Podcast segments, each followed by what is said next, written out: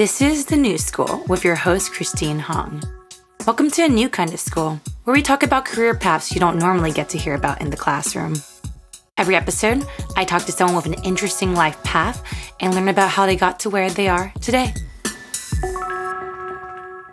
My guest today is Richard Sarvate. When I first met Richard, we were both software engineers together at Yahoo in the Bay Area. Now, just five years later, he is living full time off doing comedy in LA, already making six figures a year. I've been completely blown away by how much this guy has transformed the past few years. Today, we're going to talk about how he pulled off his big career move and how he makes a living off performing stand up comedy now.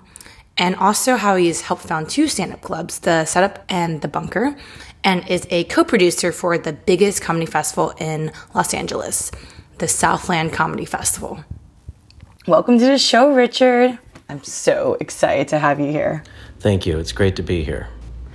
All right, so when we met, I knew you had started your own comedy club, but I had no idea you wanted to go professional and do it full time. How did you even get started in comedy? So the first time I wanted to do comedy was in college, and there was an open mic at UCSD at a Porter's Pub, and I went there and I had my set all written out, and I was like, I'm, I'm going to put my name on the list, and I just couldn't do it, and I and I didn't perform for a long time. That was 2004, and then it literally took me seven years before I got the courage to go on stage. Like you were just there checking out a show and they were asking for people to perform? It was an open mic, yeah, so anybody could perform. But you had material written. Yeah, I'd prepared material because I was like, I'm going to do this. When did you start writing comedy material? Yeah, I probably like got the idea that I wanted to perform, you know, like 2002, and then, uh, but then, so I started like writing a set, and then, but when I got to actually the moment before I was going to do it, Yeah. I just panicked, Yeah. and then I just put it on the back burner. I was like, oh, this is something I, I can't do. Oh, and now I remember. So then, um, May 2011, I went to Puerto Rico. I went uh, scuba diving, and I, uh, I almost drowned. What? Yeah, I almost drowned in Puerto Rico. I, yeah, straight up almost died. And, uh, And now you're here. and, uh, and yeah, and it, I had, I had like a cheesy, like, uh, you know, lifetime movie moment where I was, I was laying on the rocks, like, like I barely pulled myself out of the water. I was laying there and then like, you know, just wondering if someone's going to get me. And I was like, if I ever get back to America, I will do stand up comedy. I promise myself. Should that be the episode description? From drowning to comedian. I guess, yeah. I mean, so was that your number one passion, kind of? Because that was the first thing you thought of when you when you were drowning. Yeah. I mean, I think comedy was always a big thing for me because, um, I mean, that was that was basically the only thing that kept me sane because I had such a like weird childhood that like the only thing that made any sense was comedy. The one rock was always like, oh, I can watch like really funny movies, I can watch stand up and stuff like that, and so that uh, like brought some relief, and so that really made me. Um, I think I just developed a, an attachment to to stand up. How do you even get to perform on stage though? Like, what's the process like? I, I don't really have any idea. Well, okay, so now it's a lot easier. There are like Facebook groups where they'll they'll they have a schedule and stuff like that. Somebody Are these like Facebook groups called like stand up comedy or something? basically, yeah, like there's, Okay, okay. there's one in uh, there's one called the Bay Area Comedy Network, and they have it's just like they will have like an Excel spreadsheet that you can download that you know has a list of all the mics and people have worked to like kind of you know whatever combine their information. Yeah. Okay, so after that first show, did you uh, keep performing, or did you take a break, or what? what yeah, what it was was. next? Yeah, it was interesting because I was like, "Oh, now I have to do that again." But it felt good, right? it felt good, but it was still so scary. You- You know, it's like going to the gym. You know what I mean? Like it feels good after you go, but then you're like, "Wait, I have to go again." Yeah, yeah, yeah. I get that feeling. Yeah. Yeah, so it's, it, it was kind of like that. So at first, it started like, okay, I would do one open mic every two weeks. Then it became one every week, and then it just kept on going until it was like, you know, now I'm doing basically shows every day. nice. Yeah. And at these open mics, you pay to perform, right? So how did you go from paying to perform to you said getting free drink tickets to perform to actually getting paid to perform? You, you, look, I'm I'm eight years in now. I'm to the point where I just got my first headlining week ever. What does that mean? Like you're the lead performer? Yeah, I'm the like. So yeah, I went. So Doug Stanhope, uh, he has a comedy club in uh, Arizona. Okay. And uh, I mean, he's a part owner with a couple other people. But I went and headlined that comedy club for three nights. Um, yeah, uh, last month, and that was my first time. And that was the first time I made like legit comedy club money. How much is that? They paid me twelve hundred for three days. Dude, yeah, and they paid for all my travel and accommodations and stuff like that. Ooh, that's Yeah. awesome. It was really tight. Yeah. How do they find you? So uh, Doug Stanhope tweeted, "Oh, there's a comedy club in my hometown now, and so if you want to submit, submit." And I think, I think I just was like the, I think I was the first person to submit. Like earlier that day, me and my friend had been talking. I was like, "I don't know what I'm doing with comedy," and he was like, "Why don't you try going on the road?" And then I was like, "I don't know how to do that." And then later that day, Doug Stanhope tweeted like, "New comedy club," and then my friend screenshotted it and sent it to me, and then I submitted, and then they just had me come out. Nice. Oh, so he was following him on Twitter or something? Yeah. What do you have to send him to get accepted? I send him just my credits and my video of my set. So like a resume and like a short video of previous sets. Yeah, Cool. And he liked it. Yeah, he said he he said he got 200 submissions and he liked mine the best, which was really crazy. That was like a so huge compliment. awesome, yeah. Yeah, that was huge. Was that one of your like, wow, I'm making it moments? Yeah, that was a yeah. I've had a few I've ma- I'm making it moments, but yeah, that was a big one. How did you transition again from like paying for the open mics to like not Yeah. having to pay to getting paid? right. Because some people get stuck in open mics forever, right? Yeah. So you can't do too many open mics. If you do only open mics, you will just eventually want to quit. Why? because it's a grind. It's like drudgery. Um, it's hard to make other comedians laugh. So Oh, because the only audience is other people going to the open mic. yeah. Yeah, that sucks. So yeah, so essentially the way it works is you do a bunch of open mics and then the people in the audience have some shows that they book. So you'll do well at a mic, you'll make friends with someone, they'll put you on their show. Now you're you're getting to perform for real people and then you start building a feedback loop of that. You're like, okay, you start posting on social media, this is the show I've done. So other people recognize like, okay, we'll put you on a better show. And then you just keep on growing organically. So to make money in comedy, there's literally only a couple things you can do. Like you can perform at a comedy club, but you're not going to get paid very much unless you're headlining. And then the other way is you can do uh, corporate gigs. So like Google has an event, and you know they'll they'll pay pretty decent to get you at one of these events. And or you can perform at colleges. Colleges pay a lot. Um, but yeah, uh, so those are literally the only ways to to make money uh, just doing pure stand up. Oh, unless you have like your own show, like Amy Schumer or a Netflix special. What? Right, right. Or the fourth one is be famous. yeah, once you're famous, it all falls into place. All falls into It- it's funny doing this thing because like I- I'm not like like I am a success in terms of that like I'm living off of this, but there's so much further to go. You know what I mean? Yeah, the industry does not necessarily know who I am. Like who's in like producers of, of shows Yeah, producers- Central or something. Yeah. Okay. and also so i need a i need to i need to be represented like i have a i have a commercial agent and i have a college agent but those but I Oh my god, a college agent just Yeah. for booking college gigs? yeah Because I was gonna ask you, Oh, okay. how do you book college gigs Yeah. and the corporate gigs? And what was the third one again for profit? uh, colleges corporate and then comedy clubs but you have to comedy clubs don't Okay. pay very much So this is like okay, before you're famous, those are the only three ways to really make money. yeah or be a producer Which you do. You produce which yeah, shows. but yeah i produce but I, I, it's it's weird because i actually don't even consider i don't consider that stand-up comedy i'm producing a show like i'm making money sitting right here like my, while my club is going in san francisco i'm not doing any stand-up I know it's so chill. I'm so, so jealous. Uh, okay, and you said half your money is from producing things like the comedy club and the festival, and the other half is now from performing, right? The other half is from performing, yeah. So yeah, colleges, corporate gigs, and uh, whatever comedy clubs. How did that ratio go over the years? When did the comedy club even start? Like, when that happened in your stand career? Yeah, I mean, I um, the first comedy club that paid me to perform was oh, it was the Purple Onion in San Francisco, which is closed now. Yeah, I remember. My very first time I made money doing stand up was I was opening for this comedian named uh, Will Franken, not Al Franken from SNL, but another comedian, Will Franken. And uh, he gave me $50 to host the show, and I was like, fuck yeah. Making it. But yeah, so that was the first comedy club. And then uh, I got passed by Live Nation, uh, so I can perform it. They only have like four comedy clubs, but I, uh, so I can basically host at their sh- at their clubs and get look, it's it's only like fifty bucks for like doing a spot. Wait, what do you mean by you got passed by Live Nation? Being passed by Live Nation means that you auditioned and they said, "Yeah, you can work for us." How did you find that audition?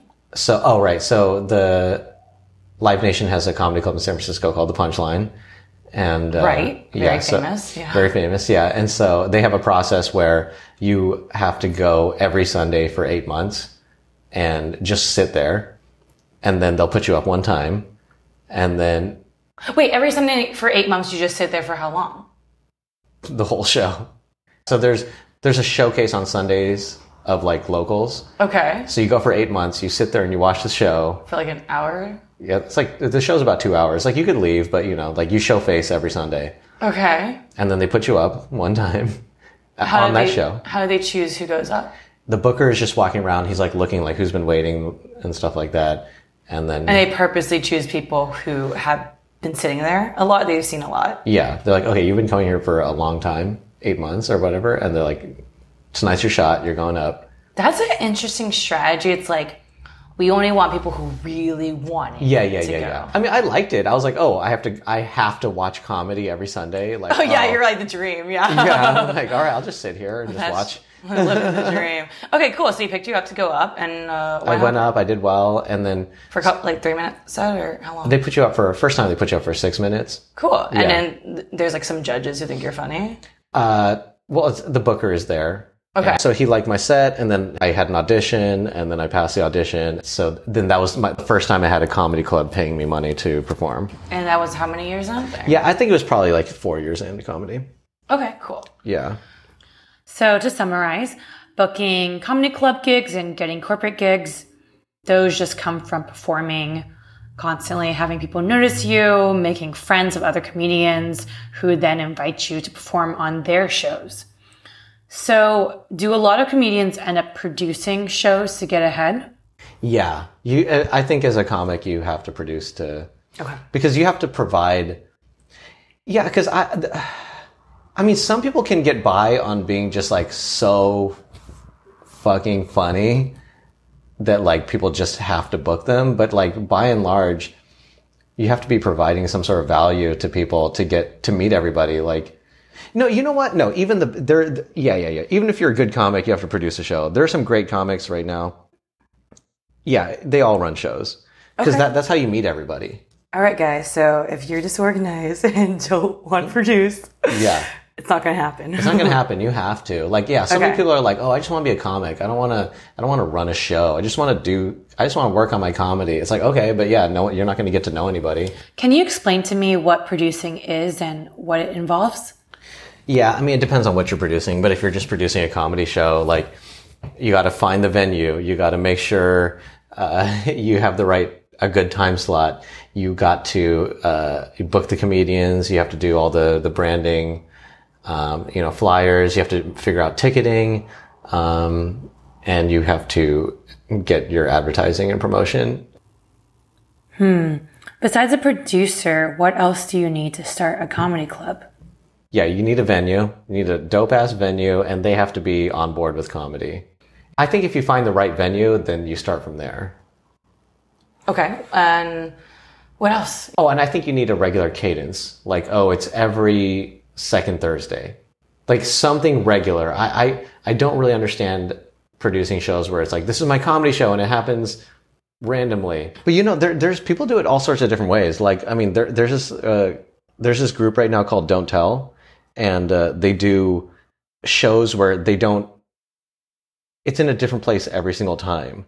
What? Oh, Yeah. like So Far Sounds, where it's like a cool mystery. Yeah, pretty much. Yeah. So you you buy a ticket and the you it says what neighborhood it's going to be in, and then uh, on the day of they'll tell you. So you buy tickets, and then on the day of they'll tell you the address. Oh, it's exactly like So Far Sounds. So, how did you start your first comedy club, the setup in San Francisco? How did you meet your co-producer, Abai? Yeah, I mean, uh, I met Abai at a really bad open mic. So we just stayed in touch, and then um, Abai just messaged me one day. He was like, "I found the coolest venue. Let's go check it out." Okay, cool. So he was like, I found this venue. Do you know how he found that venue? Was he like looking to start a comedy club? Uh, yeah, you know, um, yeah, there used to be an open mic at that venue, and I just looked at the space and he was like, "Oh, if there were people here, this would be a great show." Oh, it used to be uh, it used to be uh, an electronic club, so the DJ would start at 10 p.m. So we're like, "Oh, we're, we'll do shows at 8 p.m." Because nothing was going on before that. It was totally dead. So Yeah. we're like, we'll just bring people in. He was like, hell yeah. Literally, it was free to start. And we just sweet. designed some art. Like, uh, it's, it's just like, it's just logistical work. You know what I mean? Make a poster, make a ticket link, make, book the comedians, you Yeah. know, But- market the show. But I'm sure there's other people who tried to launch comedy clubs in San Francisco who failed. So I'm wondering what made the setup so successful? How did it rise so quickly? I think literally the main problem people have is just like getting, well, so it, maybe people could get people to show up to a show one time, but then, you know, they fuck it up somehow. Like they, uh, they put the wrong comedians on or they put like 20 comedians on. So like, I think we just did everything right. We got people to the show. We made sure the show was 80 minutes long. We made sure that everybody was good. We, uh, I, oh, one important thing we did was we charged money for our show. Like a lot of comedy shows don't even charge money. Oh, how much did you charge in the beginning? Our, in the beginning, we just charged like five dollars. Yeah, so now we're up to fifteen dollars, and we're like, okay, people are like Ooh, 15. fifteen, and you have to buy a drink. So it's Oh like my god, that's like like 25 bucks. you have to spend twenty five dollars to come. Yeah, so it makes it like legit. You're like, do you respect comedy? Yes. Okay, show up and let's do this. what are your strategies for choosing which comedians to book for a show? Being a booker is a very hard thing. Like, it's super hard to say no to people. Like, I'm in a position now where it's like people are like asking me for stuff all the time. And I, if I said yes to everybody, I would basically ruin all my shows. So I'm in a position where I have to say no to people just to keep the quality of my shows good. And then that hurts people's feelings. And then, you know, there's this whole thing like, Right, because you're friends with all these people. yeah, these are my friends. And I'm being like, yeah, you're not good enough. How do you reject them? Yeah, usually I'll be like, uh, you know, send me another video in six months. Like, I think you're funny. I just think right now maybe your act needs to be a little tighter. Nice. Do you feel like people treat you differently because you're a booker and can decide who gets to perform? You know, it's like, it's, it's weird because yeah, you can't really tell the difference. Cause I, I noticed as soon as I started that show that like, oh, people liked me more. The setup? Yeah. Okay. I was like, oh, this is like interesting. Like I'm, I'm relevant now. So it's like, you know, it's, it's hard to like tease apart human emotions and stuff like that. Right. Like, but yeah, I mean, it's, it's weird. Like, uh, yeah, when you have something and people want it, they're nice to you. And it's really difficult to tell if they're, they're just being nice to you or if they want something. That's true, but you can also tell if you click or you don't click. Right. Yeah. Yeah. Yeah. You'll have more problems like this when you're famous. So just like you're gonna like you just like deal with it later. Cool. So we covered how you set up the setup. Uh, no pun intended. You also have a successful comedy club in LA called The Bunker. Was setting up a comedy club in LA a similar process to the setup? Yeah. So I tried producing at the improv. I tried producing at this restaurant called Genghis Cohen. They have a side room. I tried producing at the West Side Comedy Theater. Uh, I, I, I tried producing at this club called Three Clubs. Oh wow, like four different attempts. Okay. Yeah. And uh, I feel like there's even one more. But, um, oh, yeah. I tried producing at this place called Beetle House. Uh, so that's five places. But no, the bunker succeeded because basically I have control over the entire venue. It's my venue. So the same thing. Because you you pay rent for it. Yeah, I'm, okay. rent, I'm renting it. Yeah. Okay. So I can do anything I want. No one can tell me like when to produce a show or like you know what to do with it. So at the at the improv, they were telling me like my, they would give me spots at like 10 p.m. on Wednesday. I'm like, I, no one's going to come. You know, I can't. It's hard to get people out. Then same thing. Yeah, West Side, they would give me really bad time slots. Um, Genghis Cohen was okay, but then th- they renovated the space. And then after the renovation, they were like, the, the owner was giving me a hard time about restarting our shows. Um, and the three clubs. Oh my God, that, that space is amazing. But the owner would just randomly cancel our show one or two days before the show for like a private event or something like that. They were just like, literally, they're just like, okay, what makes more money? Oh, this private event, cancel the comedy show. It's just like, and so they just like dicked us around. Because you didn't have like a contract or anything, so they can just do that. yeah. That sucks. Okay. Yeah. And then, but then the bunker is like, so I was like, okay, so I need to have full control. That's the only way for me to, to like stop all these things from happening. Yeah. Like I want to have the best time slot. I don't want my show to be canceled and I want to make the space look exactly like I want it to look. Okay, which was what are what are those things did you choosing for the bunker? Yeah, like we made it look very similar to the setup. Like, um, same thing. It's got super low ceilings, um, and it's really like vintage in there. Like we have these booths from the '70s in there. Um, then we, oh, we put like these really cool Edison lights all over the place. So it's like s- this like reddish glow is everywhere, and um, same thing as the setup. We really pack it in. Like the room is, I mean, it's maybe like 800 square feet total, but we fit like 50 people in there. Okay. Like it, it's like a tiny. yeah. It would be like a tiny a studio apartment, but then you know we're f- putting in like 50 people, and it's also got the speakeasy vibe because like you can't tell that there's a club there from the street. Are we allowed to talk about the finances? Because that's what I'm really curious about. Oh my god! Yeah, uh, I, I, am I allowed to talk about the finances of the setup? Um, let me think about that. I mean, I, I could do it like this: like you could just figure out how much money we make just based on how many shows we have and the capacity.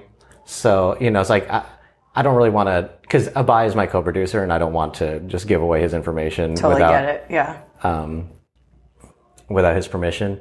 But you know, think about it. We have shows Wednesday, Thursday, Friday, Saturday. We got two shows on Saturday. The venue seats about seventy. Uh, each ticket is fifteen dollars. Um, you know, we most of the shows are sold out. The the Wednesdays and Thursdays kind of are are lower, and the, the shows basically every week.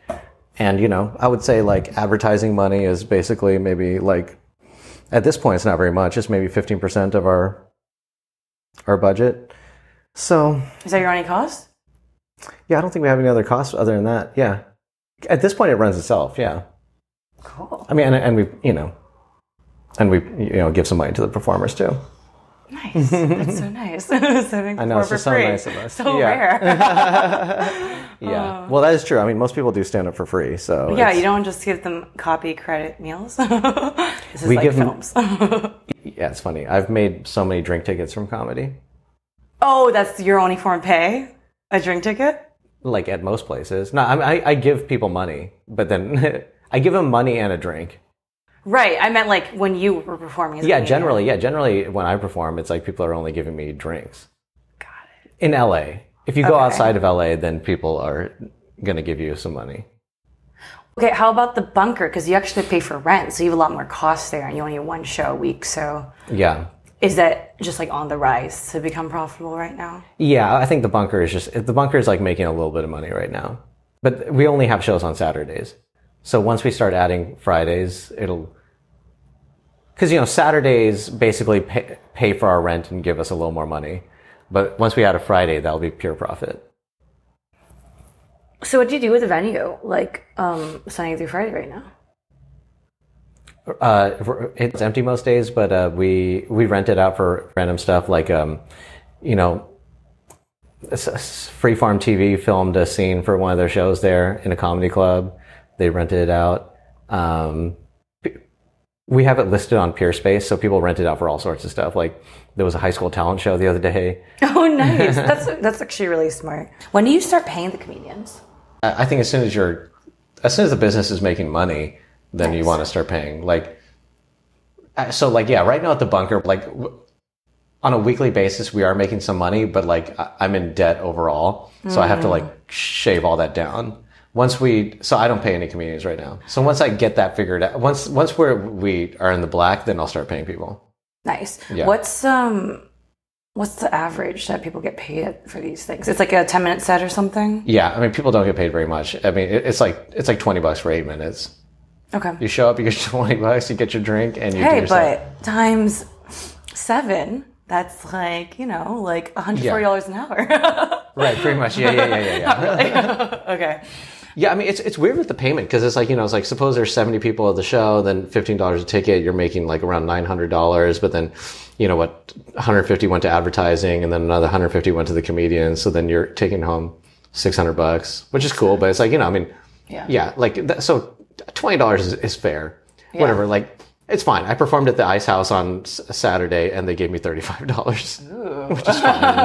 I performed- Yeah, I was like, is that the most? I was going to ask what's the most you can get for a set. Oh no! And then the punchline, if you're like do a short set, you get like fifty bucks, and then it, it depends on where you are. So if you're hosting at the punchline, you get fifty bucks. If you're uh, f- the the middle spot, you're getting like a hundred bucks for a spot, and then if you're headlining, then it's just like a it's up up in the air. Was when you first started making money off comedy, I'm guessing it was more money from the comedy club first, right? Yeah.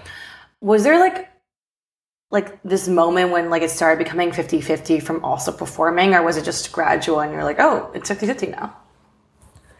Um. Yeah, yeah. I think. Uh, yeah, it was very gradual. Like, I mean, at, at first I was like, you know, I was like digging into my savings, and then like, you know, the the setup took off, and then, yeah. So then it was like, okay, like I could, you know, I could pay for like flights and like my rent w- with that stuff, but then, you know, still like I was digging in, and then like you know, the, yeah, I would say the the producing part is what took off first, and then the like uh, money from my actual stand up came second. Because people, I also gained notoriety by being associated with the setup.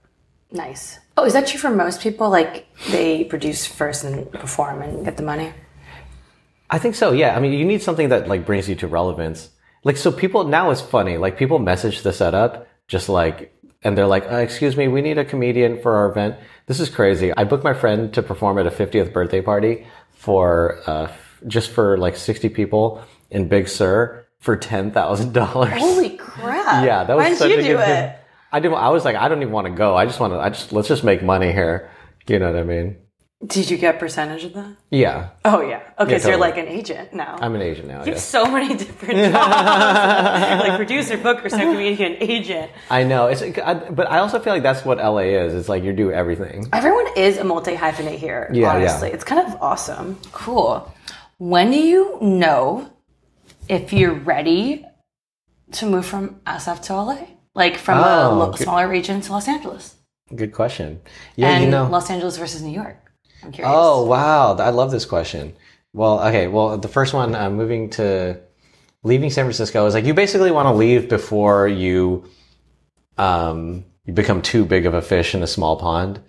Some comedians um, can make it from San Francisco, but what happens is like they'll get an opportunity down in LA. Like somebody will hear about them because they did something in San Francisco, and then that opportunity, that event will bring them to something in LA. Like, wow, we heard you won the competition in San Francisco. Do you want to come down to LA to showcase for some people? So if something like that happens, then you should probably move to LA. Um, but for me, I hit the ceiling in San Francisco in terms of just what there was to accomplish. Right. Yeah. You're like, I've done Punchline, the number one club in um, SF. So it's Yeah. pretty obvious for you. Yeah. So then I was like, let's just go. And, uh, Yeah. that's when I moved. Is it possible to move too soon? It is possible to move too soon. Yeah, yeah. yeah. If you're, I would say like, because LA is crazy. Like for comedy, like it eats people up. Like there are multiple comedians from San Francisco that have moved here and been like, oh fuck, and then just have like moved back to San Francisco. So is it is it impossible to like have no comedy background and just start in LA and actually make it? You think? It is possible. Yeah, but you have to have uh this extreme tenacity and you have to have a lot of confidence. Um, and you have to leave LA a lot also. Because in LA, you can st- feel insignificant here. Do you feel significant here Uh, or not insignificant? not insignificant. yeah. Uh, you know what? I, I'm I'm I'm gaining relevance right now in LA, so like I'm feeling Ooh. more significant. Uh, Yeah. How you think? Just like I think everybody knows me now. Because you perform and met so many people. Yeah, I've performed so many places. I've, you know, I booked my show at the Bunker, which has a reputation for being amazing. Now I'm producing this festival, which if it succeeds, which I think it should, like it will literally be the biggest comedy festival that it'll, it'll be uh, the biggest stand-up comedy festival that LA has ever had. Our like if somebody gets into this festival, they're going to get to perform for literally I mean the biggest TV executives, casting directors, book bookers, agents, managers, they're all going to sit in one room and watch comedians do comedy. We want like a thousand submissions. Yeah. And then we're going to pick the 40 best ones. Then we have to organize, um, you know, whatever shows, all this, the show schedule. Then we got to get some like branding. These like, we got to make signs. We have to organize after parties. We have to like, Ooh, can I come? hell yeah, you can come. Plus, Yeah. yeah. you can be my plus one. Amazing. I'm so excited. Wait, we forgot to talk about why you chose LA over New York. Can you explain how you made that decision? Oh my god, that's actually a really interesting question, and I'm I, I thought about this a lot. I like the dynamic between the two cities. LA is like really interesting. On the one hand, it's superficial, but on the other hand, you know what? Okay, so LA is like the Wild West. It's like you don't have to work that hard, but something could pop at any minute. Like LA is all about working smart. You know what I mean? It's like networking, uh, thinking of like ways to do things creating interesting projects. New York is like a grind. Like, oh, I'm going to, I'm going to perform four times a night. You know, I'm going to pick up $50 at each club. There's still like a comedy club system there. You know what I mean? Like, What does that mean? like there's enough comedy clubs there that where that can still be a thing that like, oh yeah, my thing is I, I perform at four comedy clubs a night and I'm, I'm able to make my rent doing that. LA doesn't have enough to do that. No, there's like you can't make a living just performing off of comedy clubs in LA. So what a lot of people say uh, and is they say get good in your hometown, then go to New York City to practice like hell, and then go to LA when you're ready to be seen. Nice. And you skipped New York because you had already risen so fast. I yeah, well, I skipped it for a couple of reasons. I skipped it because uh, I felt l- like I got a little bit of a late start. yeah. And so I also was like, well, I could go to New York for a few years and like grind, Yeah. or let's just see if I can do it. Mm. And so I just decided to risk it and just go straight to LA. That totally makes sense. Okay, so next I wanted to talk about agents and managers. What kind of agents do you have right now? I have a commercial agent, so they send me in for commercial auditions, Right. and I have a college agent. They uh, just handled my like bookings through NACA. How did you get the college agent? I just submitted, and I had I so I looked at other people on the roster. So I'm with KP Comedy. It's like this really good college agency. Like I'm so stoked. Um, You just submit your resume, your headshot, and like you're real.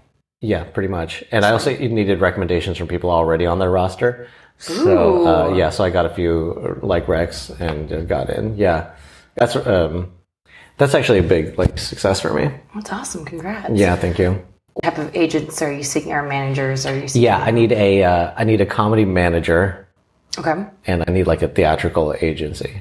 Right. Okay. So the theatrical agency will submit you to films and television. Yeah. What does the comedy manager do? It's just a person who basically like kind of knows the industry and just kind of guides your your career. It's a vague job, but like, you know, your manager will be like, you know what, I think you should make a video about this because I Oh. think you know, and like, oh, okay, I'm like, all right, yeah, I'll do that. I also want to write. I, I want a lit agent because I have a, Oh, I have a, a, a, I wrote basically a pilot for myself. nice. Yeah, so I want you know someone to see that. So. Wait. So why did college choose an agent? Oh, because it's a whole uh, like the, the way the college system works is there are uh, there are like six or seven conferences around the uh, U.S. and every entertainment department at each college attends these conferences, and then they watch all the people showcasing, and then whoever they like, they book them for acts at their college. So the submission process to get into these conferences is pretty complicated. And so you just have an agency to manage it for you. I Cause see. if, yeah, cause if you're trying to do it on your own, it's like, you're like, what? Like what? You yeah, know? you're like, I want to learn the system. Hmm. I thought the student council booked the comedians? Yeah, well, the student council will show up to the these conferences. Oh, so you're getting judged by like Kids. 19 year olds. Yeah, yeah, yeah, yeah. Like, you're not funny. Yeah, it's, it's ridiculous. I, I feel so weird being there. Wow, your judge is like a 19 year old. That's hilarious. Yeah, this kid, he's like picking his nose and like, and like, you know, like squeezing something. He's like playing with like Transformers. He's like, I don't like this guy. I wish I was a student council in college just to go to this showcase. Oh my God. It's- Awesome. Why haven't you gotten a comedy manager yet? Did you not submit or I, I don't know? You know what? I think that's the kind of thing where they have to come to you. So that's part of what this festival is. Is Okay. like, I'm going to basically force a room of people to watch me. With a, uh, with a manager, it's almost like a personal relationship. Yeah. You know what I mean? Yeah. So it's just like it has to be organic and Mm-hmm. even if you were to submit, like you would basically be looking up their email on IMDb, being like, "Hey, would you want to meet for coffee?" and then hoping to build a personal connection, you know? But How many comedians does one manager usually have? uh maybe like a man, not that many, but it, it could be like 5 or 6. What's next for you? What do you see yourself? What's next? Yeah. For Richard Sarvate. yeah. Um, you know what? I'm just gonna take it as it comes, and uh, I think, like I said, I'm just gonna keep saying yes. I gotta just make sure this festival goes off without a hitch. I want the bunker to become really successful. Like we have good Saturday shows right now. I want it to be like a full time club. Like there should be shows happening there basically every night. That would be ideal. Aw. Yeah. And then I want to have. Oh, you know what I want to do? I want to. Man, it's a lot of stuff. I want the setup to become like a um, a- like a label, basically. Okay. Yeah, it'll be like a bunch of rec- comedians will be putting their albums out on the setup label because the setup is such a good place to record. We're already having labels uh, have their comedians record their albums at the setup, but I think it would just be better to have the setup be its own label. And then I have some uh, tracks streaming on a Sirius right now, so I want to I want to get that going because like XM Radio, like their comedy channels are kind of taking off. Like Ooh. Okay. Yeah. there's a channel called Laugh USA, and it's like you, it's all clean comedy, and so like basically people are just driving and listening to their uh, they're driving and like with their families, and they're like, let's put on some clean comedy for the car ride, you know, and so, so I kind of want to get more tracks on there. Do these comedian tracks have like a clean and bad version, like music? That'd be hilarious. What do you think is the biggest mistake you've made in your comedy career? Oh, in my comedy career? Oh, you know what? My biggest mistake is uh, for the long time, I didn't watch other comedians. Like, because I have this thing where I like tune out a lot. And so I would just do my set and then just leave or sit around and stuff like that. But um, yeah, now it's like I, as I'm watching other people, like, these are my peers. Like, we have to like evolve together. You watch to learn. Yeah, you watch and learn. Like, the more you watch comedy, the better you get at it. So now I'm like watching comedy all the time. But What do you think was like the smartest or best thing you did for your comedy career? Hmm. Oh, you know what it is? Oh, I know what it is. As not being obsessed with hanging out with the cool kids. Like, because I literally just hung out with people that I got along with. And I made no attempt to be like, oh, that person's like in. Like, I gotta like be friends with that person. Like, a lot of times, like, um, people that have helped me the most are people that are like not very popular and stuff like that, but they have like these weird special skills that like, you know, you just would never know. And so I just, I was like, oh, these people are my friends. I just want to hang out with my friends and do comedy. Yeah, that's super reassuring. I feel like people always feel like they need to network with people they don't want to hang out with. So, next question. I strongly believe that to succeed, you have to feel like you're doing something that would cause you shame later on, or else no one else will care. Oh my God, that's so good. What were you most ashamed about? I mean, I was super embarrassed to be doing stand up and like m- my coworkers being like, "Oh, you you go on stage and tell jokes." It it feels like a dumb hobby. Like it felt dumb to have like this dream, you know, like, "Oh, well, like who am I?" People do that. Like when you do stand up, they're like, "Who are you to you think you're going to make all these people laugh?" It's like antagonistic. Oh yeah, they're like, we talk every day and you barely make me laugh. Yeah, yeah, yeah, yeah. Hey, you haven't made me laugh one time. You're a fucking stand-up comedian. Uh, okay. Yeah. Yeah, I felt a lot of shame around that. And then I also like, and I wasn't very good, you know, when I first started. So, and like all my coworkers came to like one of my shows and I didn't do that well. And I had to see those people for like three years. Like that shit, that was painful. So when was the first time you were like, I suck at this. I should quit. Oh yeah, that's like all the time. Like I still feel like that. Okay. Yeah. And, but there was a, uh, so f- yeah, let me think. Uh, four months into comedy, I bombed really, really hard at uh, this club in Pleasanton called Tommy T's. Okay. And I was like, I, I, I was, I, I just thought like, I can't do this. Like this is too hard. So I took like an eight month break Okay. and, um, but then after eight months, I was like, I have to get back to it. Was it because you enjoyed it or because you wanted to prove yourself or because you believed in yourself? Yeah, I knew there was something pulling me towards it. I, I could just feel it.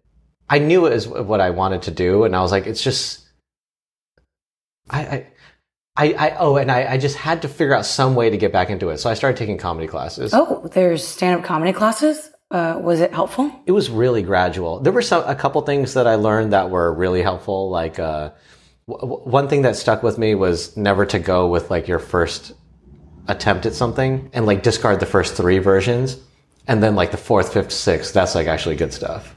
People have such different senses of humor, though. So, how do you know it's because it's not funny or just because the people you give it to just happen to not find it funny? Yeah, with stand up, you really have to have a lot of self confidence because, yeah, usually, well, Chris Rock has a good uh, take on it. He says that if the audience isn't laughing, it's probably because you haven't explained it properly. It's not that the joke isn't funny because it is funny. It made you laugh.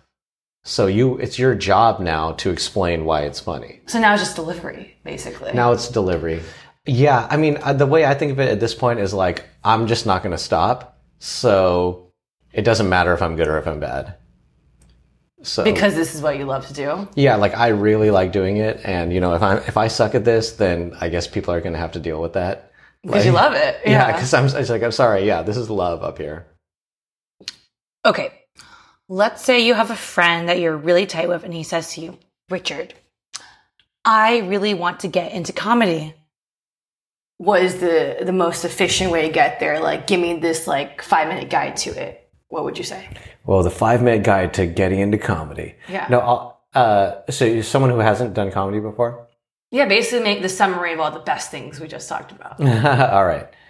Well, the first thing you oh oh you know what all, all you got to do is you got to figure out a way to just get on stage because fighting through that initial uh, resistance of just walking to the stage and just talking into it is the thing that scares most people. And so mm. if you can just if you can just not think too much and just get up there and do your thing and just judge later, then th- that's like that attitude will help you a lot. Basically, get on stage as much as you can. Doesn't matter. Yeah, just get on stage. Yeah, it doesn't matter if you bomb. Just get on stage as much as you can. Write as much as you can. Like it's gonna. Yeah, you just have to keep on going. You don't have to worry. You don't have to worry too much about all the logistics. As long as you just keep moving the ball, then eventually everything falls into place. Right, because if you keep performing, you're going to keep meeting people, and you're going to get like more gigs that way. Do you feel like anyone could do it if they tried hard enough and were passionate enough about it? Yeah, one of my friends was telling me he wanted to have uh, he wanted to um, do an experiment where somebody would try to become a successful stand-up comedian without doing comedy. so Wait, what? because you got to perform, right? you, you perform, but you don't try at all. You just go up there and you go like, "Well, traffic is weird, isn't it? You know, like I mean, all these people everywhere." I, I was in my car, and this guy was jogging faster than me. you know, and then Yeah. Yeah. Yeah. I mean, well, you, yeah, you can learn how to do comedy. Like it's like, cause you see the same patterns over and over and over again. And then as, you just have to, uh, adapt to those. Yeah, everyone has a sense of humor. Yeah. Giving you 30 seconds to promote anything you want, shouts to anyone. What do you want to say? Oh, wow. Okay. Well, you can now find me on my website, richardsarvate.com, which, uh, Christine told me was available. And I'll give you extra seconds so I can tell this. Fun fact. Um, okay, yeah. his website was rsarvate.com because Richard Sarvate got stolen from a Russian hacker who turned it into a porn website and asked Richard to pay him $20,000 Right. to get it back because Richard did not do auto renew for his domain name. and the only reason Richard now knows it's not a porn site is because I was stalking him yesterday to research this interview. And I was like, richardsarvate.com is totally available. and he bought the domain during this interview. oh my god, I'm so. I mean, that was the the main purpose that we did this is to get me a real website domain. Because okay, I'm giving you your 30 seconds back for the Okay, okay. for the shout outs and um what, whatever you want to do right now. Yeah, I mean, if you're in San Francisco, you must go to the Setup. It is the most amazing comedy club. If you're in Los Angeles, you must go to the Bunker. It is such a good comedy club. and also in January, look out for the Southland Comedy Festival. It's going to be the biggest comedy festival that LA has probably ever seen. All right, guys, that was Richard Sarvate. Isn't he amazing? Make sure to catch a show at the Southland Comedy Festival this week if you're in the LA area. I hope you've learned a lot and you enjoyed my interview. If you have any comments, suggestions, questions for me or any of my guests, please reach out on the newschoolpodcast.com. I read every message, I swear. Have a great day, guys. Try something new today.